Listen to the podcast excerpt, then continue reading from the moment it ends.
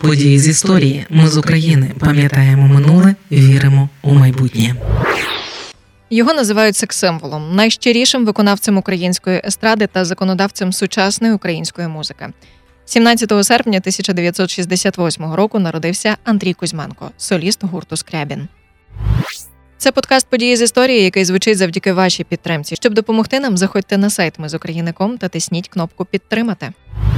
Зараз, після смерті, у пам'ять Андрія Кузьманка дають концерти, знімають безліч інтерв'ю. Ті, хто його знав, кажуть, що Скрябін би сміявся з цього, бо не любив пафосу. Він став стоматологом, бо так хотіли батьки, а вже потім жив так, як вважав за потрібне, став музикантом. Якщо порівнювати раннього Скрябіна і того, який став популярним, то це абсолютно різні гурти, різна музика, тексти. Колись це був андеграундний панк-рок, а потім з піснею мовчати почалася ера популярного Скрябіна, бо треба було заробляти гроші на сім'ю. Давай виключим світло і будемо мовчати. Про те, що не можна словами сказати, не можна писати, неможливо зіграти, а тільки мовчати, тихенько мовчати.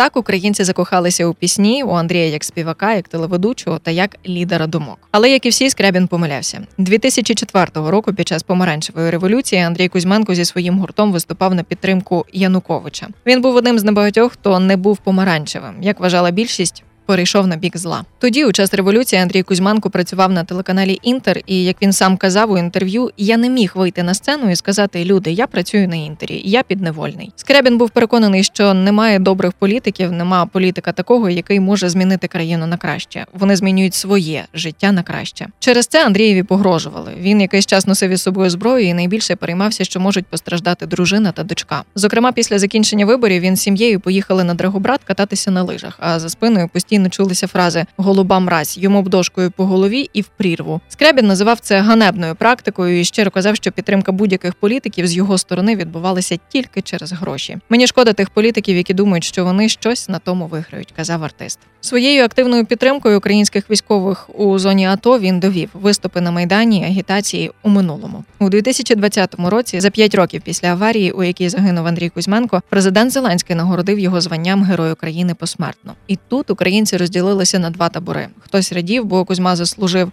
А хтось казав, що ні. Тоді згадували 2004 рік. Майдан і Януковича казали, що хлопці, які гинуть на Донбасі, більше заслуговують на цю нагороду. Для когось Кузьма Скрябін став ідолом, кумиром, для когось неоднозначним героєм, але він був, є і буде автором пісень, які знає кожен українець.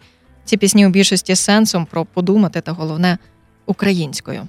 А ми відкриєм свої парасолі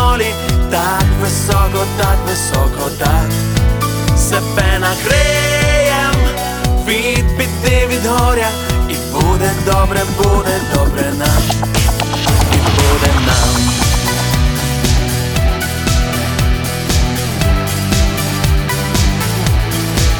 З України важливо знати історію і розповідати історії. Найважливіше, що ми повинні дати нашим дітям, це коріння і крила.